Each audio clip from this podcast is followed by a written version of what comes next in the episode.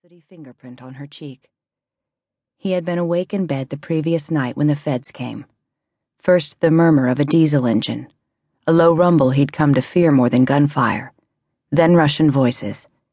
He had gone to the living room and pulled back the blackout curtain as far as he dared. Through the triangle of glass, headlights parted the night. Four soldiers, stocky, well-fed, emerged from the truck. One drank from a vodka bottle and cursed the snow each time he stumbled. This soldier's grandfather had told him, the morning the soldier reported to the Vladivostok conscription center, that he would have perished in Stalingrad if not for the numbing grace of vodka. The soldier, whose cheeks were divoted from years of applying toothpaste to his adolescent acne, believed Chechnya to be a worse war than Stalingrad, and rationed his vodka accordingly. From his living room, Akhmed wanted to shout, beat a drum, set off a flare. But across the street, they had already reached Dokka's door, and he didn't even look to the phone that was without a pulse for ten years now. They knocked on the door once, twice, then kicked it down. Through the doorway, Akhmed watched torchlight move across the walls. So passed the longest two minutes of Akhmed's life, until the soldiers reappeared in the doorway with Dokka. The duct tape strip across his mouth wrinkled with his muted screams.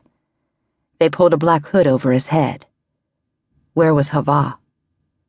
Sweat formed on Akhmed's forehead. His hands felt impossibly heavy.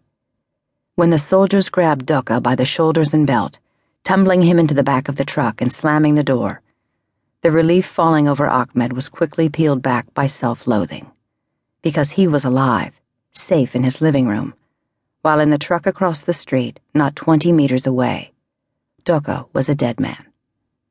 The designation O two was stenciled above the truck bumper in white paint, meaning it belonged to the Interior Ministry, meaning there would be no record of the arrest, meaning Dokka had never officially been taken, meaning he would never come back.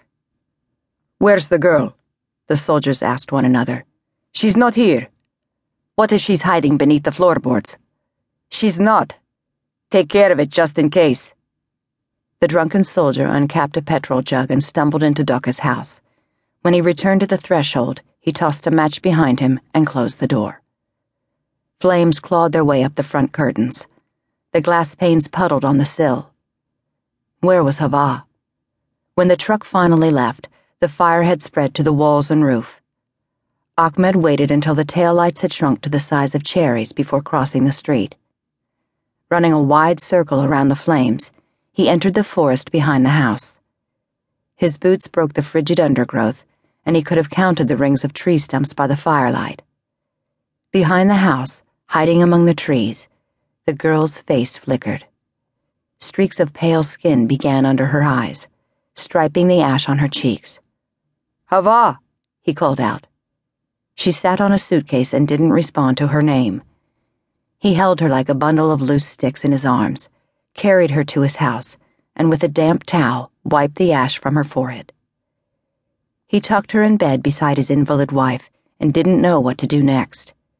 He could have gone back outside and thrown snowballs at the burning house, or lain in bed so the girl would feel the warmth of two grown bodies, or performed his ablutions and prostrated himself. But he had completed the Isha hours earlier, and if five daily prayers hadn't spared Dokka's house, a sixth wouldn't put out the flames. Instead, he went to the living room window, drew open the blackout curtains, and watched the house he had helped build disappear into light. And now, in the morning, as he tightened the orange scarf around her neck, he found a fingerprint on the girl's cheek, and, because it could have been Dokka's, he left it. "Where are we going?" she asked. She stood in the frozen furrow of the previous night's tire tracks. The snow stretched on either side.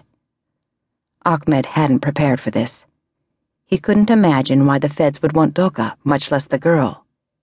She stood no taller than his stomach and weighed no more than a basket of firewood. But to Akhmed, she seemed an immense and overwhelming creature whom he was destined to fail. "We're going to the city hospital," he said, with what he hoped was an assertive tone. "Why?" "Because the hospital is safe. It's where people go when they need help.